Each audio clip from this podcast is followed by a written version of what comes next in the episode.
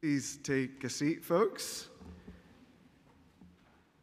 Can I invite you to turn with me to 1 Corinthians chapter 15?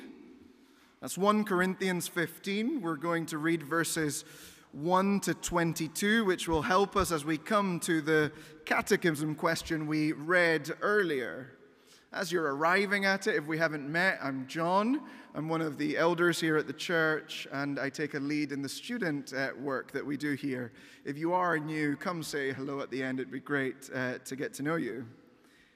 As you're arriving at 1 Corinthians 15, why don't I first lead us in prayer and ask for God's help? Dear God, Father, Son, and Holy Spirit, Please help us this evening to take great comfort in all that is ours by faith, thanks to the resurrection of our Savior, the Lord Jesus, in whose name we pray. Amen. So 1 Corinthians chapter 15 from verse 1. Now, I would remind you, brothers, of the gospel I preached to you, which you received, in which you stand, and by which you are being saved, if you hold fast to the word I preached to you, unless you believed in vain. For I delivered to you as of first importance what I also received that Christ died for our sins in accordance with the Scriptures, that he was buried that he was raised on the third day in accordance with the scriptures, and that he appeared to Cephas and then to the twelve. Then he appeared to more than 500 brothers at one time, most of whom are still alive, though some have fallen asleep. Then he appeared to James, then to all the apostles. Last of all, as to one untimely born, he appeared also to me. For I am the least of the apostles, unworthy to be called an apostle, because I persecuted the church of God. But by the grace of God I am what I am, and his grace towards me was not in vain. On the contrary, I worked harder than any of them, though it was not I, but the grace of God that is with me. Whether then it was I or they, so we preach, and so you believed. Now, if Christ is proclaimed as raised from the dead, how can some of you say that there is no resurrection of the dead? But if there is no resurrection of the dead, then not even Christ has been raised. And if Christ has not been raised, then our preaching is in vain and your faith is in vain. We are even found to be misrepresenting God because we testified about God that He raised Christ, whom He did not raise, if it is true that the dead are not raised. For if the dead are not raised, not even Christ has been raised. And if Christ has not been raised, your faith is futile and you are still in your sins. Then those also who have fallen asleep in Christ have perished. If in Christ we have hope in this life only, we are of all people most to be pitied. But in fact, Christ has been raised from the dead, the first fruits of those who have fallen asleep. Amen. There has been no more important set of events in history than the death and the resurrection of Jesus Christ, the Son of God. That statement alone asserts that Christianity is a historical religion. Christians believe and proclaim certain events really, really happened, namely, that Jesus was alive on a Friday some 2,000 years ago. He really died and he was really alive on Sunday. And over 500 eyewitnesses could testify to this as we just read. I am a Christian because I believe the resurrection. There's certainly more to it than that. Samuel helpfully explained last week how it is that we become Christians, what it means to be a Christian. But in a very real way, I'm a Christian because I believe the resurrection. I was trained to question everything, to scrutinize evidence, and to leave no stone unturned in the pursuit of truth. That's sometimes a really good thing. It's a tad annoying if you're married to me, but what was so wonderful to uncover some 10 years, some 10 years ago now was the events of the Easter story and them being datable and locatable and ultimately reliably verifiable. The, the, global expansion of the Christian faith for the last two millennia is not based on carefully constructed myths or wishful and metaphorical thinking, something like Jesus merely lives on in his teachings. No. The Christian faith stands or falls on the fact that a Galilean man's heart, which stopped beating, started pumping blood again. One 20th century theologian asked this question What was it that within a few days transformed a band of mourners into the spiritual conquerors of the world? It was not the memory of Jesus' life, it was not the inspiration which came from past contact with him, but it was the message He is risen. That message alone gave to the disciples a living Savior, and it alone can give to us a living Savior today.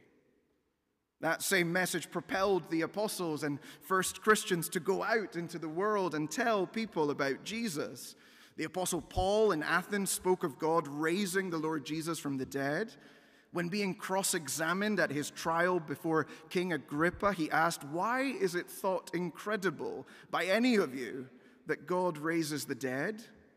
And not just Paul, but Peter in his Pentecost sermon concludes with the proclamation of the resurrection of Jesus. It's crucial. It's as central as the cross. Our Lord's resurrection was as some have called it, the axis around which the whole gospel turned. And it's not an easy message to believe, I know that. I certainly didn't at one point. Dead men don't rise. But if it's true, it is the most important event in human history.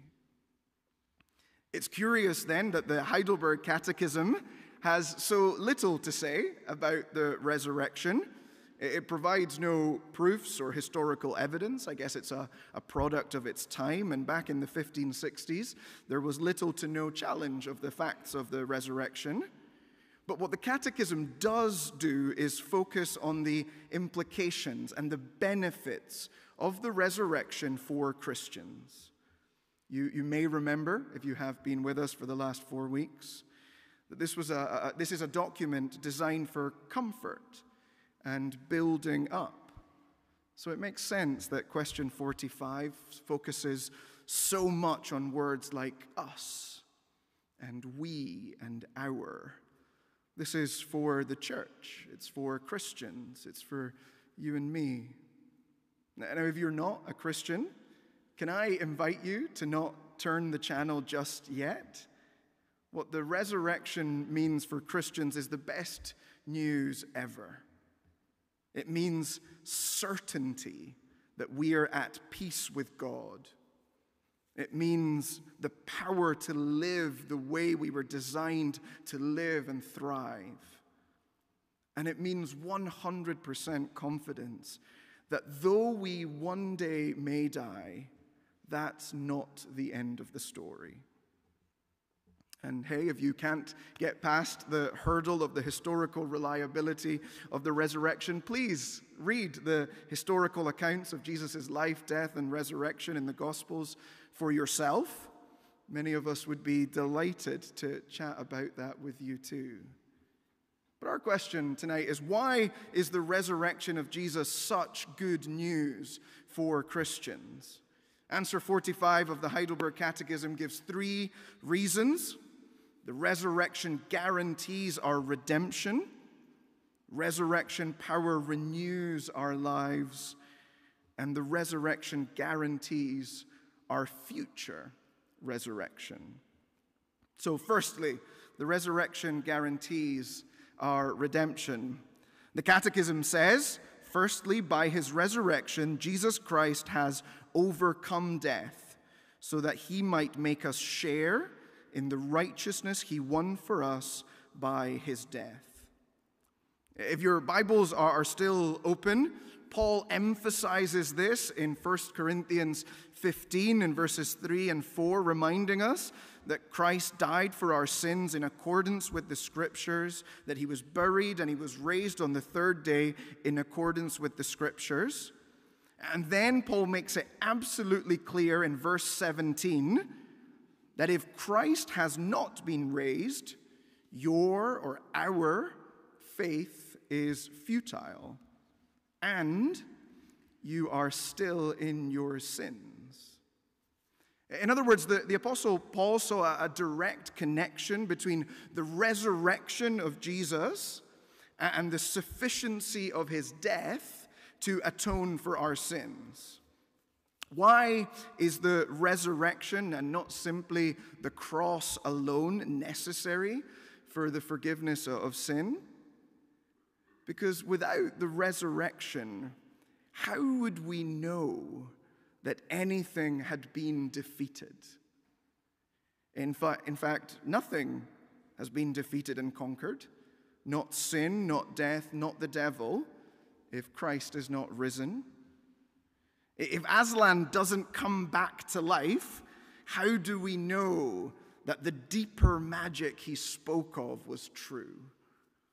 Jesus' resurrection from the dead testifies not only that Jesus is the Son of God, his identity, but that the offering of his life was an acceptable sacrifice to God. When Jesus rose again, it was the public announcement that God was fully satisfied with the sacrificial death of his Son. It indicates the, the satisfaction of divine justice. The punishment is over. The merit of Christ has proven worthy. The debt for our sin has been paid. Death has been vanquished. Sin has been atoned for. Let me try and, and illustrate this. Imagine you are one of six uh, children in your family. I've met a couple of those recently. One day, five of you sneak out of your rooms ride your bikes to Morrison's, steal some sparklers and fireworks and lighters, come home and start blowing stuff up in your front garden. Being naughty and not very bright young children, you light the fireworks with both your parents in the front room of the house and watching the chaos through the window. Soon, both mum and dad are outside, and the five of you are in big, big trouble. But just then, your older brother, who has been in his room doing his homework, comes to your defense and offers to be punished in your place, even though he had no part in the crime. So, mum and dad send him to his room and make clear that Though the five of you are guilty and your older brother is innocent, he will pay for your sin and merit your forgiveness by going to his room. Now, as long as Big Brother is in his room, you feel as though you are not yet cleared for your crime. Until the door opens and your big brother emerges, you sense that the punishment is still being dished out. You don't know if this little switcheroo is actually going to work. But once Big Brother is set free, you breathe a thankful sigh of relief and rejoice. Because now you know your penalty has been paid and mum and dad have got nothing against you. The empty room indicates the satisfaction of parental justice. The, the resurrection means the death of Jesus was enough, enough to atone for our sin, enough to reconcile us to God, enough to present us holy in God's presence. The resurrection means Christ proved himself righteous to the Father, but Jesus didn't just defeat death for himself, but he defeated it for us. Will you turn back to, to 1 Corinthians 15 again with me uh, and verses 20 and 22? But in fact, Christ has been raised from the dead, the firstfruits of those who have fallen asleep. For as by a man came death, by a man has also come the resurrection of the dead. For as in Adam all die, so also in Christ shall all be made alive. Romans 4 23 to 25 provides even more clarity. It says, But the words, it was counted to him, were not written for his sake alone, but for ours also. It will be counted to us who believe in him who raised him from the dead, our Jesus, our Lord, who was delivered up for our trespasses and raised for our justification. We are united to Jesus by faith. He bestows his righteousness to us. And now we are declared righteous before God the Father thanks to that gift. In our glorious and mysterious union with Christ, something amazing happens. Our unrighteousness is dealt with on the cross, and Jesus' perfection is given to us. And that is how God the Father sees us perfectly perfect in Christ. That's our, our new status. How then do we respond? We'll, get to what we might do with our, our hands, if you like, in a moment. But at a heart level, how ought we respond to the truth that death has been overcome? And that we are declared righteous because of what Jesus accomplished in his resurrection. I can't help but be driven to my knees in thanks and praise. In Christ's certain resurrection, I am guaranteed that I possess that which was otherwise impossible for me to have. Christ's certain resurrection confirms to me that the gift I need the most something I otherwise couldn't obtain for myself, the forgiveness of my sins and right relationship with God, that is mine.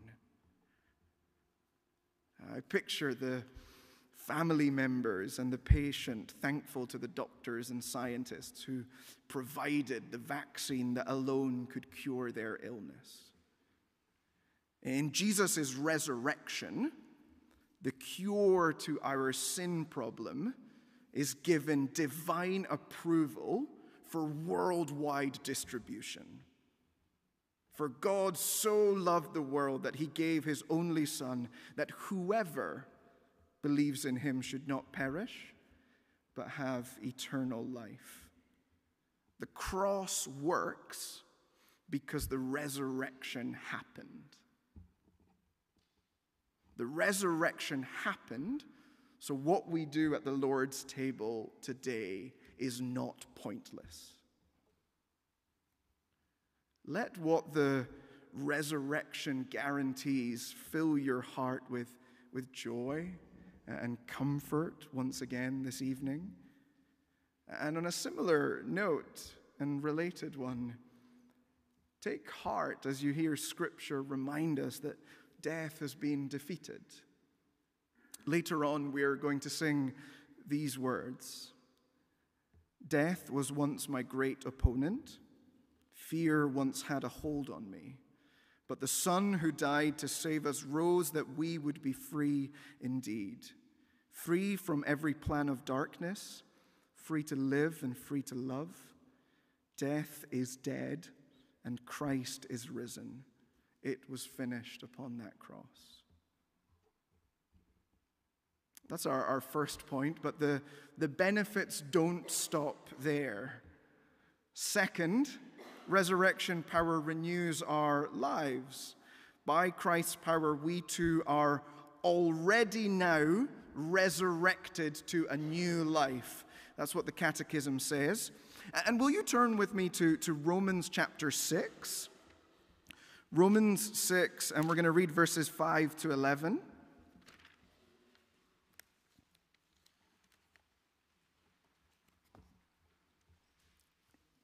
Let us read that, that section. Romans 6, 5 to 11.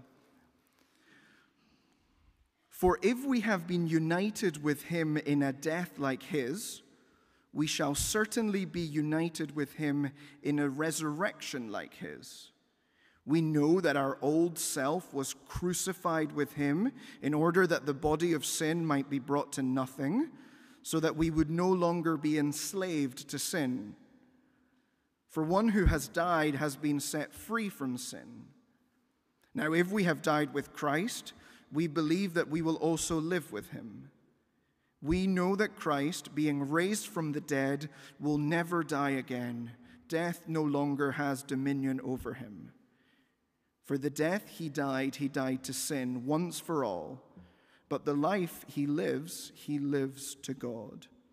So you also must consider yourselves dead to sin and alive to God in Christ Jesus. We often talk about new life, the hope of new life, but it's not just a, a future goal, it's a present reality.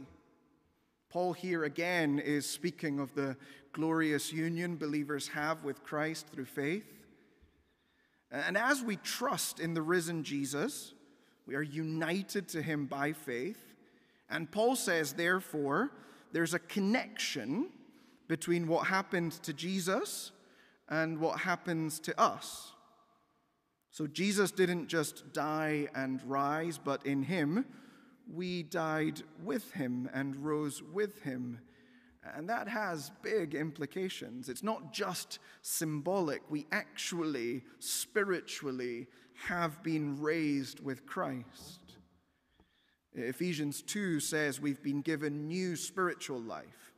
In Colossians 3, we're told, Since you have been raised with Christ, seek the things that are above, set your mind on the things that are above, not on the things that are on earth.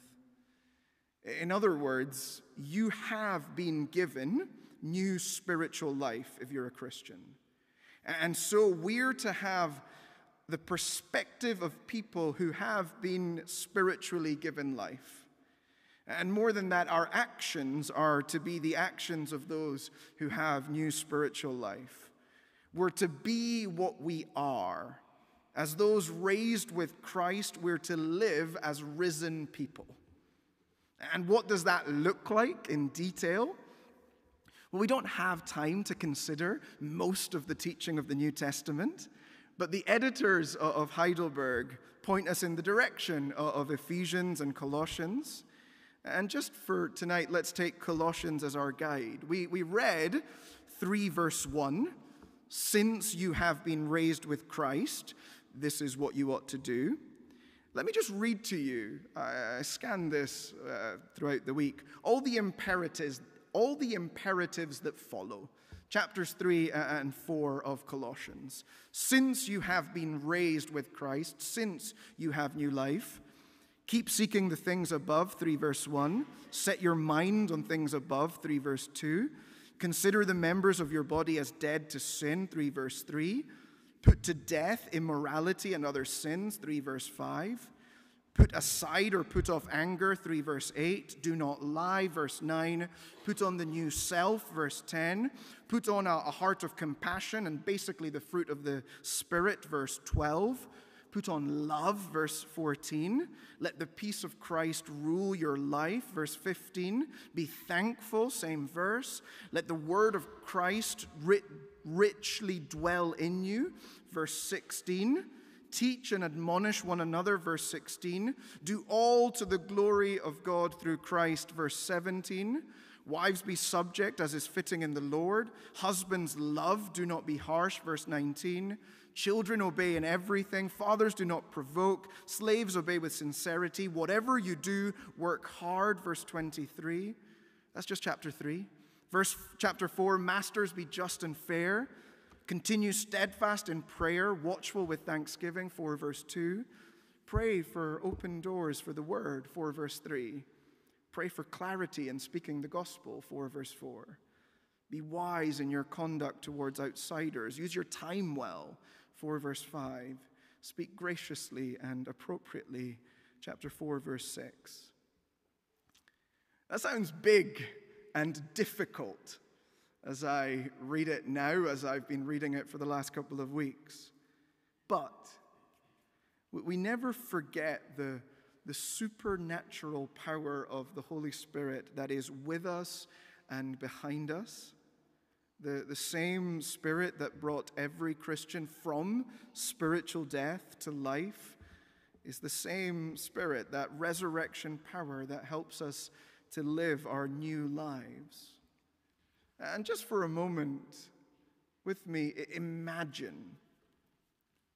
Imagine a, a workplace, uh, our families, relationships, maybe even how you relate to someone you used to be in a relationship with. Imagine our church. Imagine if we all lived out our new lives as Scripture commands. Imagine just the next several months in our church, which at this time of the year is always transitional. Imagine if the next few weeks and months was marked by brothers and sisters loving each other sacrificially, or as Ephesians 4 puts it, being completely humble, completely gentle, being patient, and bearing with one another in love. Doesn't that sound that that could be amazing? We will fail at it, I'm sure, but what a challenge to be reminded that, that now already, though we might not feel it, we are resurrected to new life. The resurrection confirms that.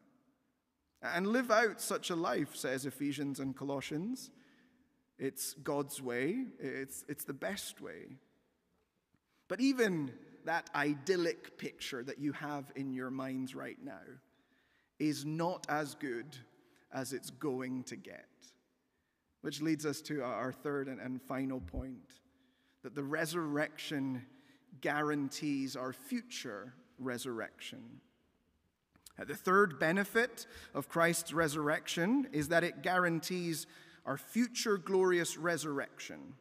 Uh, let me read one final time the last verses of, of 1 Corinthians 15, well, the last verses of the section we've been reading, verses 20 to, to 23. But in fact, Christ has been raised from the dead, the firstfruits of those who have fallen asleep. For as by a man came death, by a man has, has come also the resurrection of the dead. For as in Adam all die, so also in Christ shall all be made alive, but each in his order Christ the firstfruits, then at his coming those who belong to Christ.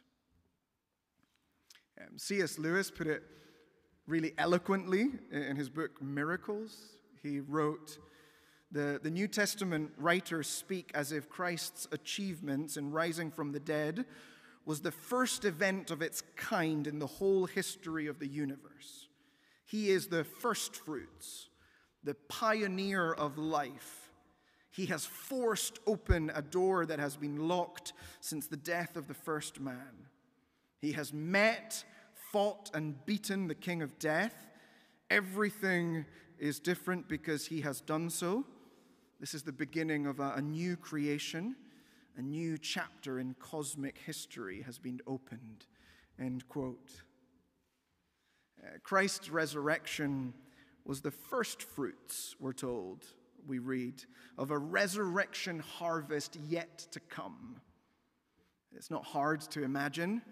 Maybe some, some laborers on a farm. A bit like the woman racing from the empty tomb to tell the disciples he is no longer dead.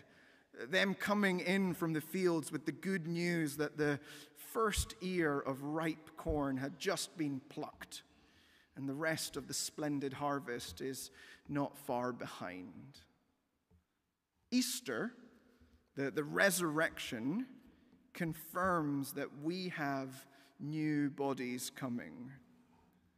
No one knows exactly how God will gather our molecules from the sea and the ground, but He will put us back together again. In some ways, just like we are, but in all ways, new and better. And therefore, as Philippians 3 says, verses 20 and 21, but our citizenship is in heaven, and from it we await a Savior, the Lord Jesus Christ, who will transform our lowly bodies to be like his glorious body by the power that enables him to subject all things to himself. It could be so easy to, to leave tonight. I've been struggling with this myself. Uh, and just linger on point two and end up depressed by what we can't achieve, try as though we might. I mean, Paul said it to the Romans For I do not the good that I want to do, but the evil I do not want to do, this I keep doing. Not only that, but though death has been overcome, it's still very much a part of life. Loved ones die and we miss them badly. We ourselves age and weaken and will one day end up in the grave. Yet, yet God would not have us get disillusioned by the sin that remains in us, despite our being raised to new life. Nor would He have us discouraged by the endless rows of gravestones in a cemetery. God has prepared something better for us. Paul is insistent on it. If Christ arose, we who died with him will also arise to new life on that day. He's the, the first fruits. We will follow. It's the way he ends, 1 Corinthians 15. You can just cast your eyes to verse 52. The trumpet will sound, the dead will be raised imperishable. And so it will be clear to all what, say, what verse 54 says Death has been swallowed up in victory. Uh, the graves will open, and our bodies, once ravaged by sickness or accident or old age, will arise in strength and be united with our souls and be made like Christ's glorious body. Then there shall be perfection and glorious joy in the presence of our God and Maker forever. What does it benefit us? The resurrection of Christ. We can have absolutely certainty that our sins have been atoned for we have the power to live our new lives. And we can be 100% certain that death is not the end for us who are trusting in Him. Let's pray.